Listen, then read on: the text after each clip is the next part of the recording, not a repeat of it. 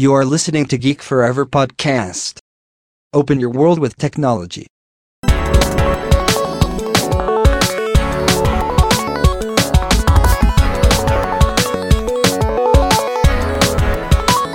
This is Geek Story.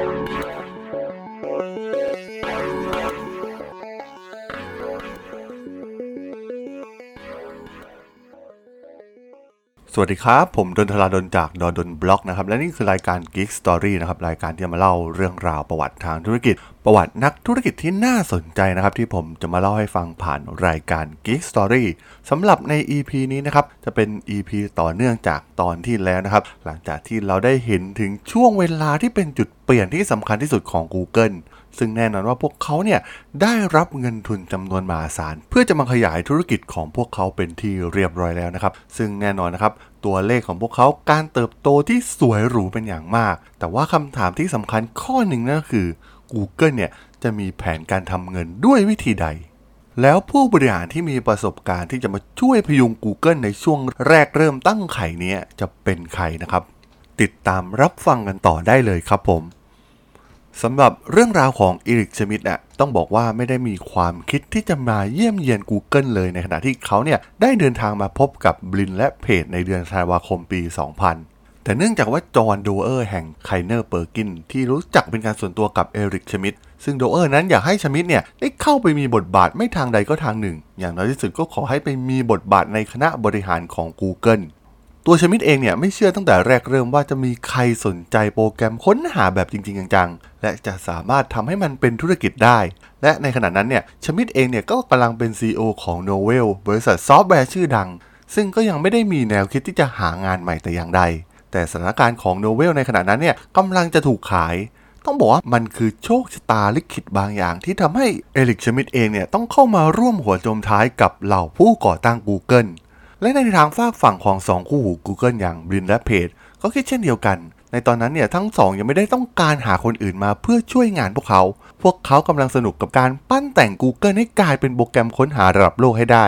และการไปพบกับเอริกชมิดก็เหตุผลอันเดียวกัน เพราะต้องเอาใจจอห์นโดเออร์และไมเคิลมอริสนักลงทุนรายใหญ่ของพวกเขาเพียงเท่านั้น ทั้งบรินและเพจเองเนี่ยไม่ต้องการที่จะให้ใครมาจุ้นจ้านใน Google โดยเฉพาะเรื่องเงินเงินทองทอง ซึ่งพวกเขามองว่ามันเป็นการทำให้การสร้างสรรค์ของพวกเขานั้นต้องหยุดชะงักลง มันเป็นเวลากว่า 16 เดือนแล้วที่โดเออร์เนี่ยพยายามที่จะควานหามือดีมาทำหน้าที่ CEO ให้กับ Google แต่มันยังไม่มีใครหน้าไหนที่ทำให้ 2 คู่หูผู้ก่อตั้งอย่างบรินและเพจเนี่ยพอใจได้เลย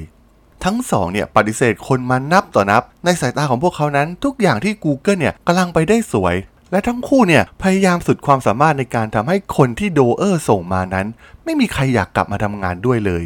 การพบกันครั้งแรกของพวกเขาทั้ง 3 นั้น เต็มไปด้วยการถกเถียงบรินเนี่ยได้เริ่มโจมตีชมิดก่อนเลย เกี่ยวกับความอ่อนด้อยของชมิดในการใช้ยุทธศาสตร์กับบริษัทโนเวลที่เขาทำงานอยู่และชมิดเองก็เถียงกลับอย่างรุนแรง แต่มันเป็นการถกเถียงกันด้วยปัญญาล้วนๆมีการโต้กันไปโต้กันมา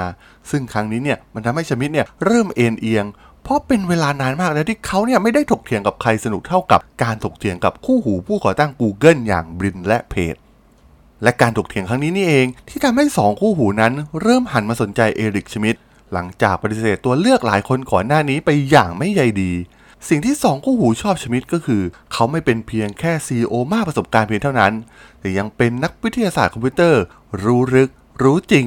ซึ่งเป็นที่ถูกใจของเหล่าผู้ก่อตั้ง Google เป็นอย่างมาก และความสัมพันธ์ของพวกเขาทั้ง3เนี่ยมันได้เริ่มต้นขึ้นแล้ว ซึ่งในที่สุดเนี่ยชมิดก็บรรลุข้อตกลงกับบรินและเพจในเดือนมกราคมปี 2001 และสรุปทุกอย่างลงตัวในเรื่องการเงินและกฎหมายในเดือนมีนาคมปี 2001โดยที่ตั้งแต่เดือนมีนาคมจนถึงเดือนกรกฎาคมนั้น ชมิดเองเนี่ยจะควบตำแหน่งประธานของ Google และ CEO ของ Novel โดยจะใช้เวลาที่ Google หลังจากทำงานประจำวันที่ Novel เสร็จเรียบร้อยแล้ว และเมื่อการควบรวมกิจการของ Novell เสร็จสิ้นในเดือนกรกฎาคมปี 2001 เขาจะเข้ารับตำแหน่ง CEO ของ Google อย่างเป็นทางการ และเขายัางได้จ่ายเงินส่วนตัวกว่า1ล้านเหรียญเพื่อซื้อหุ้นใน Google อีกด้วย ชมิดนั้นมีภารกิจมากมายที่ต้องทำใน Google เขารู้ว่าต้องทำอะไรบ้าง แต่เขาก็ต้องชักจูงบลินและเพจให้ยอมรับความจำเป็นในการสร้างโครงสร้างพื้นฐานทางธุรกิจด้วย ยกตัวอย่างเช่น การบันทึกข้อมูลด้านการเงินและระบบเงินเดือนนั้น ให้ปรับมาใช้ซอฟต์แวร์มาตรฐานของ Quicken และงานใน 2 ปีแรกของชีวิตนั้น คือการวางโครงสร้างทางธุรกิจ และเรื่องราวของการจัดการบริษัททั้งหมด และสิ่งต่างๆ ที่บรินกับเพจได้ร่วมสร้างกันมาก่อนหน้าแล้ว และจะผลักดันวิสัยทัศน์ของผู้ก่อตั้งทั้งสอง เข้าไปในเส้นทางที่มีโอกาสที่ดีที่สุดที่จะสร้างรายได้ ที่สามารถจับต้องได้ และมาหล่อเลี้ยงธุรกิจได้จริง ๆ นั่นเอง ซึ่งกลุ่ม 3 คนเนี่ยก็สามารถที่จะหล่อรวมกันทำงานเป็นทีมได้ดีขึ้น ด้วยความช่วยเหลือของคนนอกคนหนึ่ง นั่นก็คือบิลแคมเบลยอดโค้ดทางด้าน CEO ซึ่งโดเออร์เนี่ยพาเข้ามาช่วยแนะนำพวกเขา มันทำให้ชมิดเนี่ยได้เรียนรู้ว่าเมื่อไหร่ที่จะต้องสู้ เมื่อไหร่ต้องหาทางอื่น และจะหลอมรวมความไว้วางใจต่างๆ ให้ทำงานไปอย่างลุล่วง ซึ่งมันได้ส่วนผสมที่ลงตัวของ Google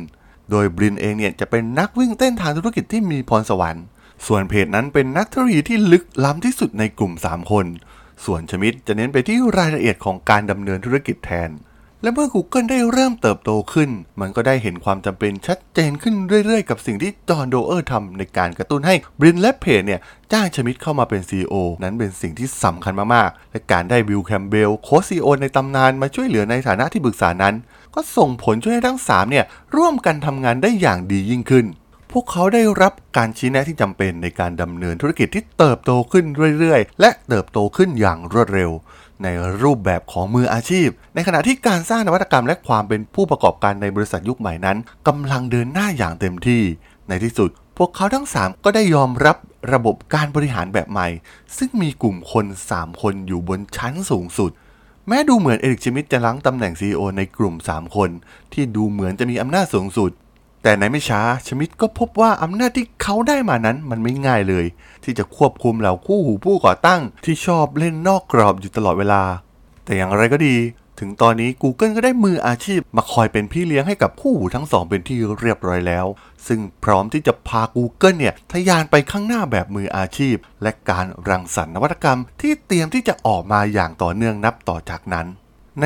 ราวๆปี 2002 ในที่สุด Google ก็ได้เริ่มพิสูจน์ตัวเองในฐานะธุรกิจที่สามารถทำเงินได้จริง ๆ จังๆเสียที เหล่านักลงทุนเนี่ยเริ่มได้มองเห็นถึงศักยภาพทางธุรกิจของ Google ที่กำลังจะมีอิทธิพลใหญ่หลวงต่อโลกอินเทอร์เน็ต โปรแกรมค้นหาของ Google เนี่ยได้ถูกนำไปติดตั้งเป็นโปรแกรมค้นหาหลักของเว็บไซต์ชื่อดังมากมาย ซึ่งหนึ่งในเว็บไซต์ที่มีอิทธิพลสูงต่อชาวอเมริกันในขณะนั้นก็คือเว็บไซต์ AOL หรือ American Online ซึ่งมีฐานผู้ใช้งานกว่า 34 ล้านคน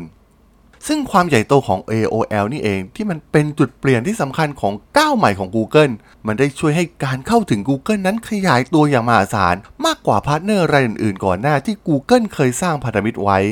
และความคิดในการนำ Google เข้าไปเป็นโปรแกรมค้นหาหลักของ AOL สืบเนื่องมาจากตัว Steve Case ซึ่งเป็นผู้ร่วมก่อตั้ง AOL เนี่ยประทับใจในการใช้งาน Google เป็นทุนเดิมอยู่แล้ว การที่บรินและเพจเนี่ยให้ความสำคัญกับผู้ใช้งานเป็นอันดับแรก ซึ่งทำให้ผู้ใช้เนี่ยสามารถค้นหาข้อมูลได้อย่างรวดเร็ว และได้ผลที่น่าเชื่อถือ ถือเป็นปัจจัยสำคัญอย่างยิ่งที่ทำให้ไปเตะตากับผู้ร่วมก่อตั้ง AOL อย่าง Steve Case นั่นเอง ต้องเรียกได้ว่าดีลนี้เนี่ยเป็นดีลที่วินวินทั้งคู่ ทั้งฝั่ง AOL เองที่ได้โปรแกรมค้นหาระดับคุณภาพมาเป็นโปรแกรมค้นหาหลักในเว็บไซต์ของตัวเอง ส่วน Google นั้นแน่นอนว่าจะทำให้สามารถขยายฐานลูกค้าได้อีกในปริมาณมหาศาลมากๆ ซึ่งทำให้ Google เนี่ยสามารถที่จะทำโฆษณาที่เกี่ยวข้องกับการค้นหาบนเว็บไซต์ AOL มีการแบ่งส่วนแบ่งรายได้จากการทำโฆษณาอย่างลงตัวแม้สองผู้ก่อตั้งอย่างบรินและเพจเนี่ยต้องการที่จะให้ Google เติบโตอย่างรวดเร็ว และพร้อมจะจ่ายเงินเต็มที่เพื่อให้ได้ร่วมธุรกิจกับ AOL ก็ตาม แต่เอริกชมิดนั้นค่อนข้างเป็นคนที่รอบคอบกว่า เพราะตอนนั้นสถานการณ์ทางด้านการเงินของ Google มีเงินสดเหลืออยู่เพียงแค่ 9 ล้านเหรียญในบัญชีเท่านั้น การทุ่มเงินจำนวนมากเนี่ยอาจจะทำให้ Google เดือดร้อนในภายหลังได้ แต่สุดท้ายบรินและเพจเนี่ยก็พร้อมที่จะเสี่ยง และผลก็คือ 2 ผู้ก่อตั้งเนี่ยคิดถูกอย่างยิ่งกับดีลของ AOL ในครั้งนี้ ซึ่งไม่เพียงแค่ AOL เท่านั้น Google ยังเดินหน้าทำสัญญาให้บริการค้นข้อมูลแก่ Earthlink รวมถึงอีกดีลที่สำคัญกับ ArcGIS ที่เป็นโปรแกรมค้นหาคู่แข่ง ในการจัดหาโฆษณาที่เป็นข้อความให้ รวมถึง ArcGIS เองเนี่ยยังคงเสนอผลการค้นหาของตนบนฐานเทคโนโลยีที่ตนเป็นเจ้าของ ซึ่งการเป็นหุ้นส่วนกับคู่แข่งที่สำคัญนี่เอง มันคือสัญญาณบอกว่า Google เนี่ยกำลังเติบโตขึ้นอีกระดับเป็นที่เรียบร้อยแล้วนั่นเอง ซึ่งสถานการณ์ในตอนนั้นโปรแกรมค้นหาของ Google เนี่ยทำตลาดแทบจะ 24 ชั่วโมงในทุกๆวัน มันมีคำหรือว่าลีนับล้านคำที่ผู้คนกำลังค้นหา ซึ่งล้วนแล้วแต่เป็นสินค้าและบริการแทบจะทั้งสิ้น ตัวอย่างชื่อสินค้าประจำวันเช่น Pet Food อาจจะมีราคาประมูลที่ถูกกว่าคำอย่าง investment advice ซึ่งเป็นนกลไกของตลาดในเรื่องราคา ที่ผู้ลงโฆษณายินดีที่จะจ่ายเพื่อให้โฆษณาของตัวเนี่ยได้ปรากฏเมื่อมีคนค้นหาคำนั้นๆบน Google มันทำให้ Google เนี่ยได้เงินทุกครั้งที่ผู้ใช้คอมพิวเตอร์เนี่ยคลิกบนโฆษณาที่มันแสดงขึ้นบนผลการค้นหา และมันถูกทำงานแบบอัตโนมัติ โดยระบบประมูลออนไลน์ ซึ่งมันทำให้ Google มั่นใจได้ว่า จะได้รับราคาที่ดีที่สุดอยู่เสมอ และสร้างกระแสเงินสดปริมาณมหาศาลให้กับ Google มากขึ้นเรื่อยๆมันได้ทำให้เกิดธุรกิจที่เกี่ยวเนื่องอีกมากมาย ทั้งระบบทำงานแบบอัตโนมัติ หรือการเกิดขึ้นของเหล่านักการตลาดมืออาชีพ ผู้ซึ่งเชี่ยวชาญการทำตลาดผ่าน Google หรือเหล่านักสร้างคอนเทนต์ให้ติดอันดับการค้นหาใน Google ในผลการค้นหาแรกๆ บริษัททั้งขนาดใหญ่และขนาดเล็กนั้นได้เข้ามาร่วมประมูลคำหลักๆ เหล่านี้ และทำการส่งเงินมาให้ Google ทุกๆวัน วันละกว่าหลายล้านเหรียญการที่สามารถเข้าไปใช้งานได้ด้วยตัวเอง ไม่ต้องพึ่งพาสื่อเก่าๆอย่างทีวี หรือวิทยุทำให้เหล่านักธุรกิจเนี่ยย่อมสามารถที่จะเข้าร่วมในการแข่งประมูลคำเหล่านี้ได้แบบง่ายดาย แต่อย่างไรก็ดีนั้น การประมูลราคาที่สูงที่สุด ไม่ใช่ปัจจัยเดียวที่จะทำให้โฆษณาเนี่ยขึ้นไปอยู่จุดสูงสุดของผลการค้นหา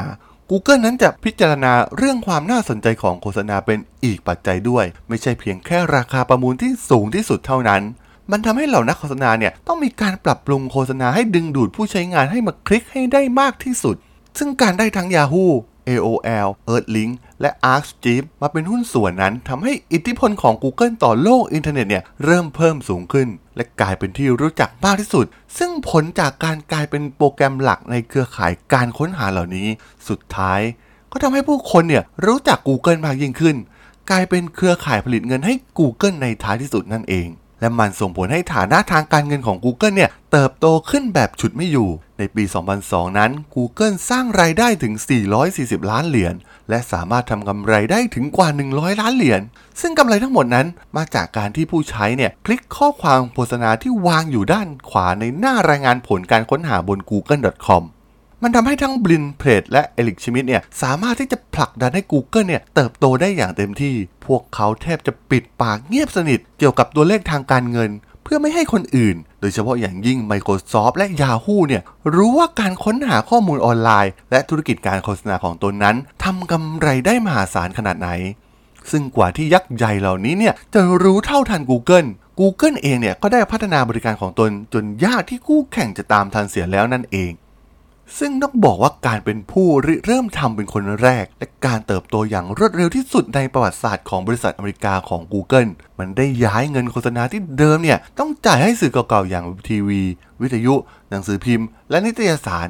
มายังที่อินเทอร์เน็ตแทน และตอนนี้บริษัทซึ่งตั้งเป้าหมายแรกเพียงแค่ต้องการเป็นผู้สนองการค้นข้อมูลเพียงอย่างเดียวอย่าง Google ได้ก้าวขึ้นมาท้าทายอำนาจของบริษัทยักษ์ใหญ่ในโลกอินเทอร์เน็ต ผ่านการโฆษณาทางอินเทอร์เน็ตได้สำเร็จแล้ว